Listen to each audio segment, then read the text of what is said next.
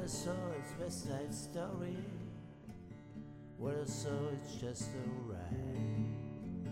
What I saw is West Side Story. What I saw is just a ride. Hey man.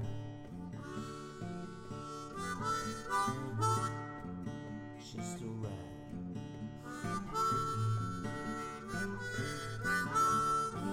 Ich begrüße Sie ganz herzlich zum Podcast von Intigifo Consulting. Mein Name ist Heiko Schnickmann und heute ist äh, Mittwoch, der 3. März. Heute möchte ich mit Ihnen sprechen über ein sehr spannendes Thema, nämlich über den Zusammenhang von Literaturwissenschaften und äh, Wirtschaft. Das mag auf den ersten äh, auf den, auf den ersten Blick zwei Themen sein, die nichts miteinander zu tun haben, aber tatsächlich haben sie sehr viel miteinander zu tun. Und äh, den Literaturwissenschaftlern ist es meistens bewusst, den Wirtschaftlern nicht so sehr.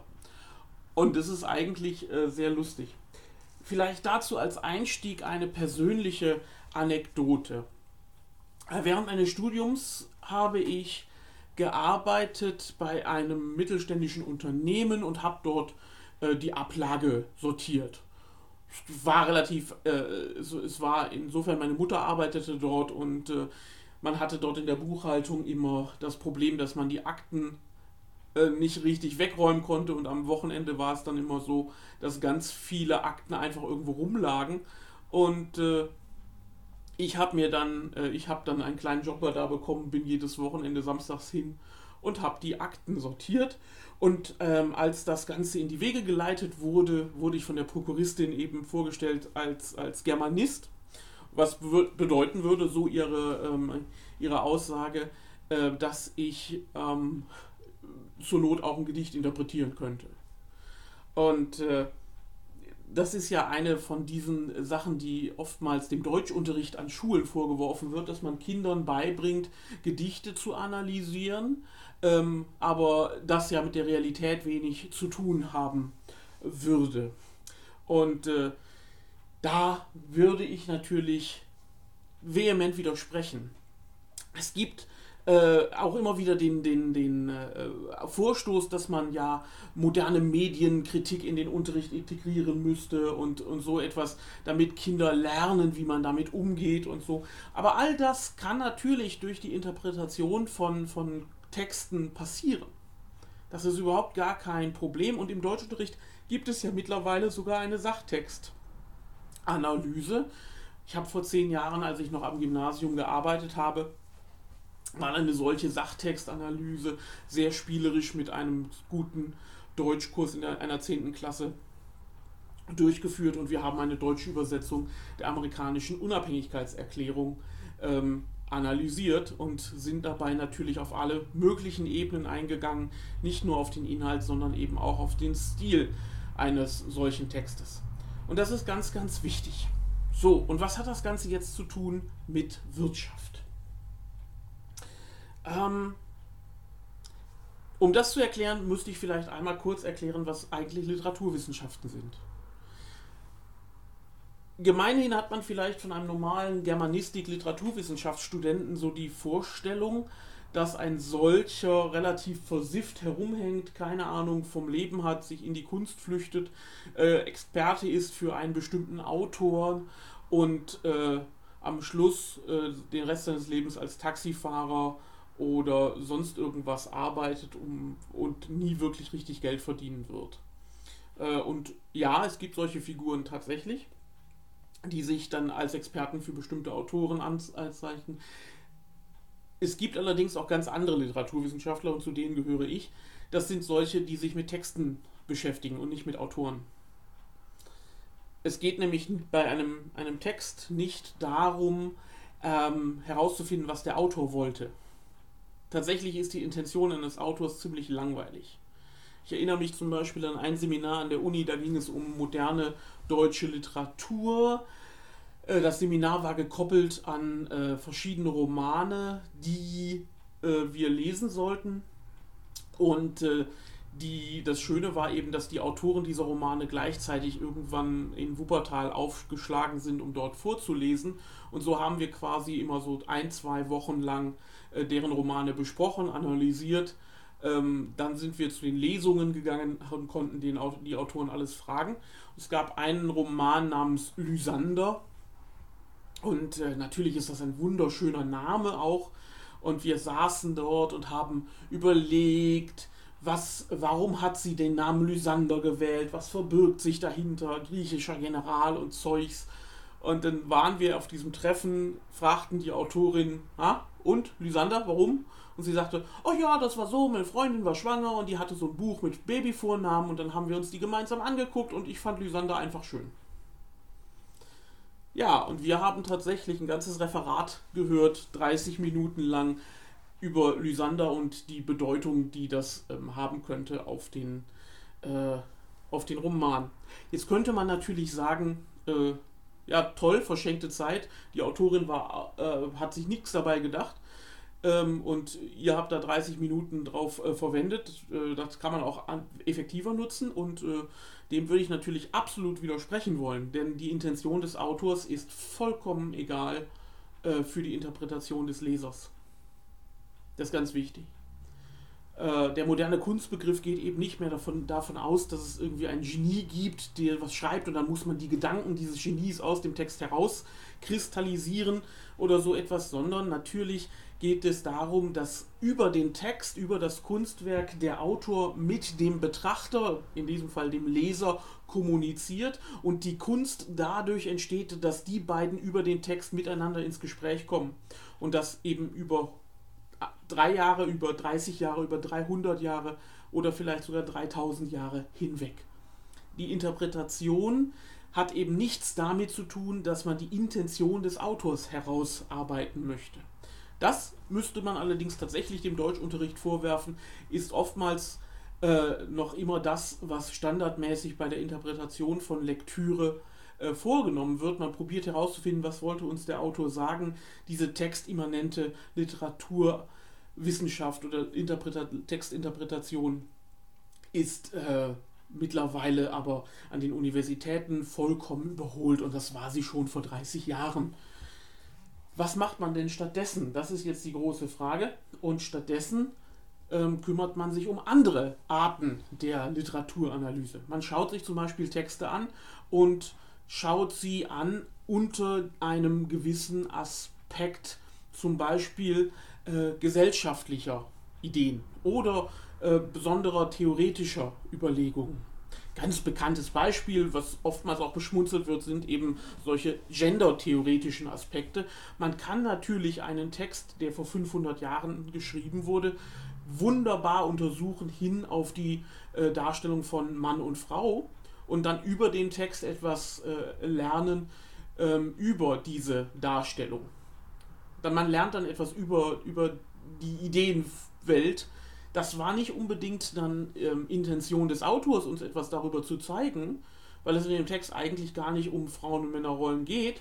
Aber dadurch, dass solche Figuren in seinem Text aufkommen, lernt man etwas über diese Figuren. Und man kann natürlich dann, je nachdem, wie diese Figuren gezeichnet sind, etwas herausfinden über die Einstellung, die der Autor zu, ein, zu, zu Männern und Frauen gehabt hat verhielt er sich dazu progressiv, konservativ, gegen den Strich, alten Traditionen folgend, was auch immer. Und das finde ich eigentlich die wesentlich spannendere Art der Analyse.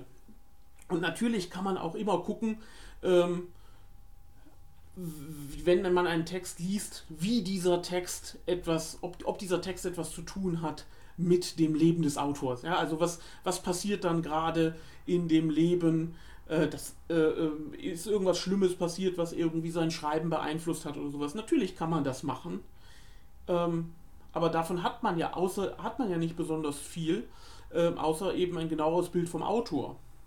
Für einen selber kann man daraus natürlich immer auch was mitnehmen, aber das ist nicht das, worum es bei einem Text eigentlich geht. Und äh, hier soll es ja gehen um den Zusammenhang zwischen Literatur und Wirtschaft, Wissenschaften. Und da ist mir etwas sehr Spannendes aufgefallen. Ähm, Wirtschaftswissenschaften oder sagen wir nicht Wirtschaftswissenschaften, sondern Finanzmarkt ähm, hat etwas zu tun mit Erzählungen, mit Geschichten, die erzählt werden. Das ist mir lustigerweise irgendwann aufgefallen, als ich eine äh, TV-Serie geguckt habe. Also wieder ein Text. Äh, ich glaube, es war die amerikanische Serie Leverage. Da geht es um eine Gruppe von äh, Betrügern, die andere Leute ähm, abziehen. Und da gab es eine wunderbare Episode, in der ging es darum, dass man mit ähm, altem Wein gehandelt hatte und dass man probiert hat, über alten Wein Leute zu bekommen. Und eine der Protagonistinnen erzählte dann eben, es geht bei diesem Wein eigentlich gar nicht um den Wein selber, sondern es geht um die Geschichte, die mit diesem Wein in Verbindung steht. Und die Pointe war dann eben, dass sie sagt, und das, das passiert nicht nur bei Wein, sondern das gilt eigentlich überall. Und ich glaube, da ist was Wahres dran.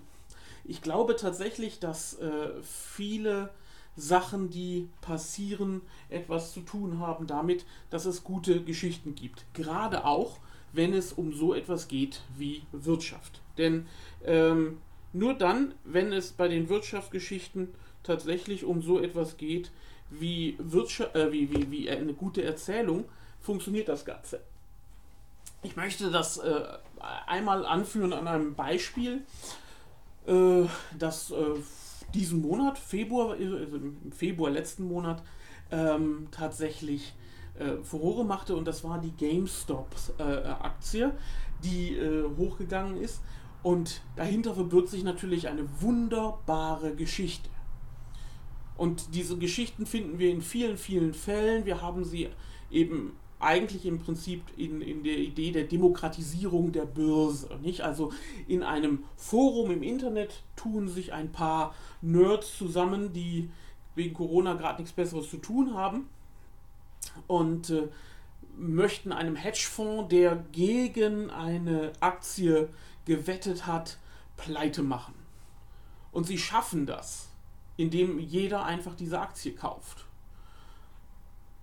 Und jeder feiert diesen Sieg, weil sie können das tun, dank moderner Technik, dank, dank äh, Aktienkauf-Apps. Ähm, und äh, bis diese App dann irgendwie sagt, ihr könnt das jetzt nicht mehr, ihr könnt jetzt nur noch verkaufen, aber nicht mehr kaufen. Und trotzdem bleibt die Sache halt um die GameStop-Aktie darauf bestehen. Das Unternehmen ist wieder in aller Munde und ich bin mir sehr sicher, die werden, die, die Herren von GameStop werden da das ein oder andere rausbasteln können. Das ist eine wunderschöne Geschichte. Sie hat natürlich viele Haken. Sie hat zum Beispiel einmal den Haken, dass sie unterschätzt, wofür es Hedgefonds gibt. Die gibt es nämlich nicht nur dafür, dass sie äh, ja, Geld machen für diejenigen, die da rein investieren oder denen sie ihr Geld anvertrauen. Hedgefonds haben auch so ein bisschen so, so einen ja, Polizeicharakter quasi für die Börse, weil sie immer wieder überprüfen wollen, ob ähm, eine Aktie eventuell zu hoch ähm, gewertet wird. Das gab es etwa im, im, deutschen Fall von Wirecard. Da ist sowas auch passiert, dass es eben ein Hedgefonds war, der herausgefunden hat, dass die viel zu hoch gesetzt worden ist. Und genau an diesem Punkt, an diesem Hedgefonds-Detektivarbeitsspiel, ähm, da setzt die Literaturwissenschaft ein. Denn wie ist es denn möglich, dass ein Hedgefonds überhaupt ähm, herausfinden möchte, ob eine Aktie nicht zu hoch bewertet wird? Vor allen Dingen dann, wenn man eine Prämisse ganz klar machen muss. Der Aktienmarkt und die Realwirtschaft haben nichts miteinander zu tun. Gar nichts.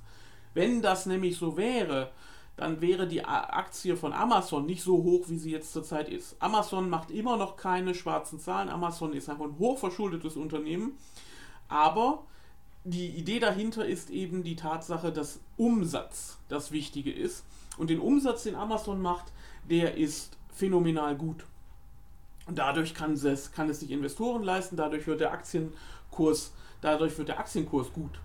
Dadurch, dass da etwas verkauft wird. Aber was da verkauft wird, ist eigentlich nicht die reale Arbeitsleistung. Das, was dort verkauft wird, ist ähm, eine Geschichte.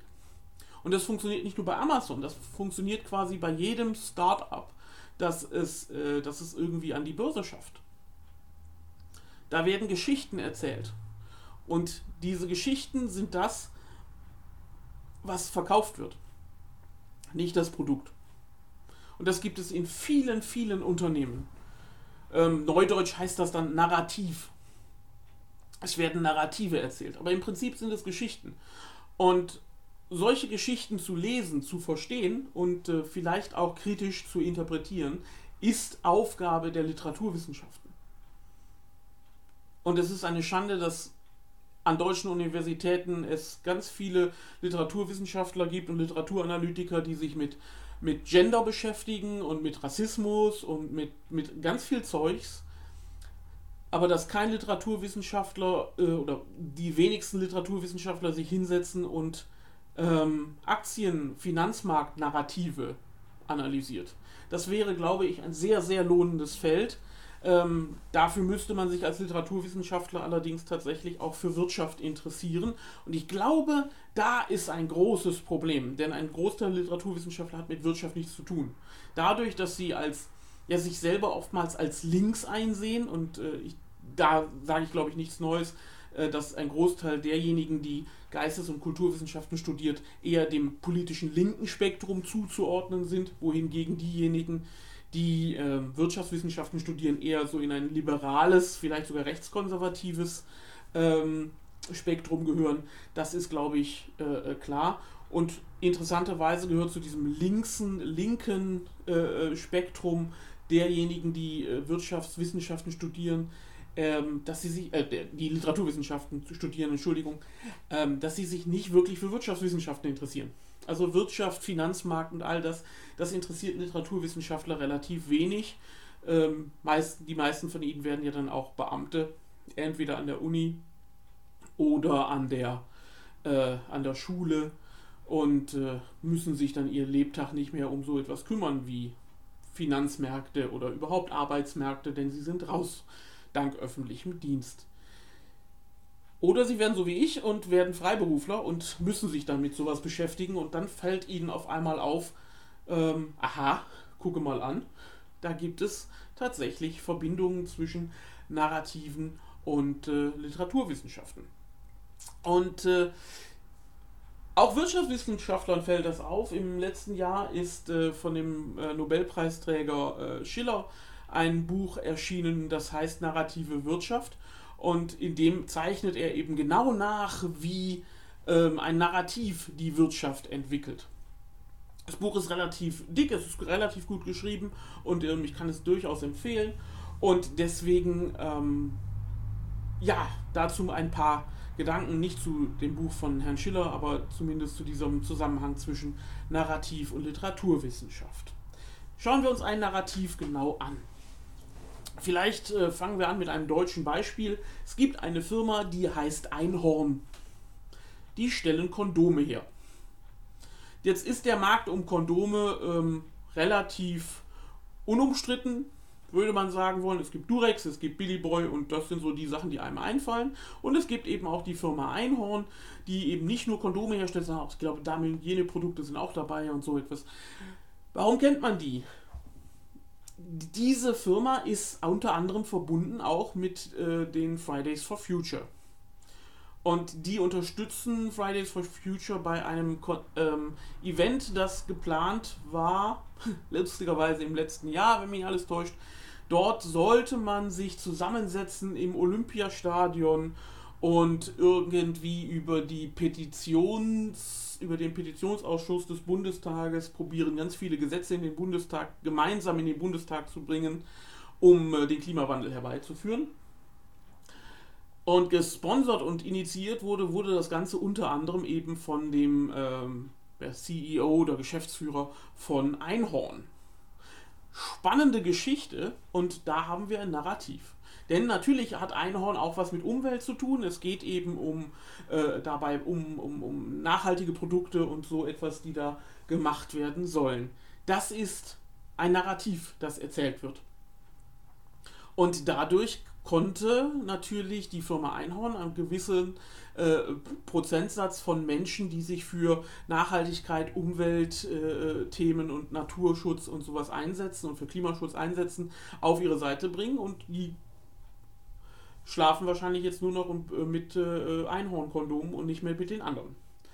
Das ist ein solches Narrativ. Narrative gibt es aber auch auf der anderen Seite. Es gibt dann diese äh, furchtbaren Narrative, die immer wieder erzählt werden, wenn man ähm, amerikanische CEOs vor dem Kongress äh, sieht. Auch das im Folge dieser GameStop-Aktiensache äh, zum Beispiel gab es eine Kongressanhörung, wo die ähm, ja, wo die, wo die Leute davor saßen vor dem Kongress, die, die CEOs dieser, der beteiligten Firmen und dann erstmal irgendwie erzählten, wo sie herkommen, was sie machen und ähm, dabei natürlich immer anknüpften an, ich bin eine Mittelklasse, ich bin aus armen Verhältnissen, habe mich hochgearbeitet, bla, die, bla, die, bla. Und äh, dabei natürlich den amerikanischen Traum rezipieren. Der amerikanische Traum ist eine der großen Erzählungen des äh, äh, 19., vielleicht sogar 20. Äh, Jahrhunderts, der eigentlich, sollte man meinen, im 21. Jahrhundert längst dekonstruiert wurde wofür haben wir die Postmoderne äh, eigentlich äh, durchlebt, würde man meinen wollen. Aber er scheint immer noch zu greifen, was sich etwa darin zeigt, dass dann irgendein republikanischer äh, Kongressabgeordneter dem CEO für diese tolle Geschichte dankt. Ja, also äh, dieser American Dream leb, lebt weiter, obwohl die, der tatsächlich in der Schule im Englischunterricht äh, ange, äh, unterrichtet wird und auseinandergenommen wird. Denn natürlich ist dieser amerikanische Traum äh, äh, ja,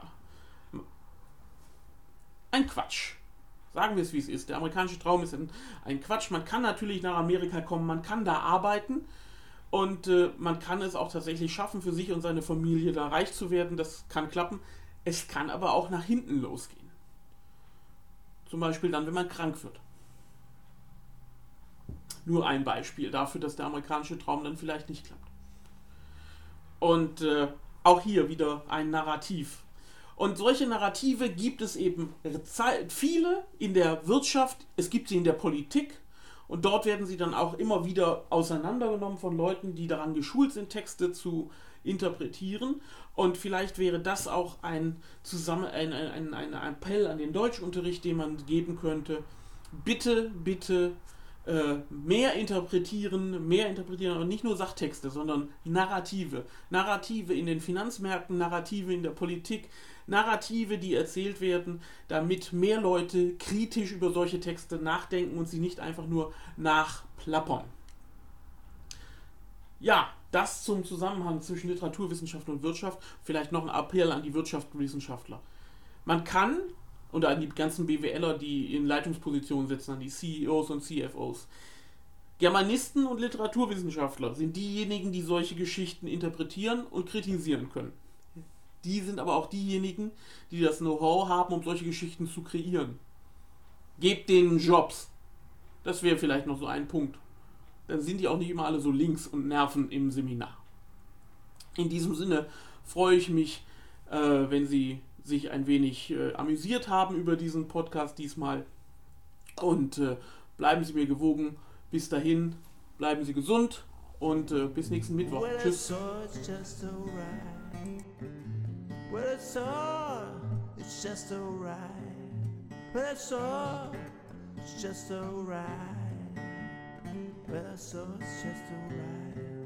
Well, it's all, it's just alright. Well, it's all. It's just alright. Just alright.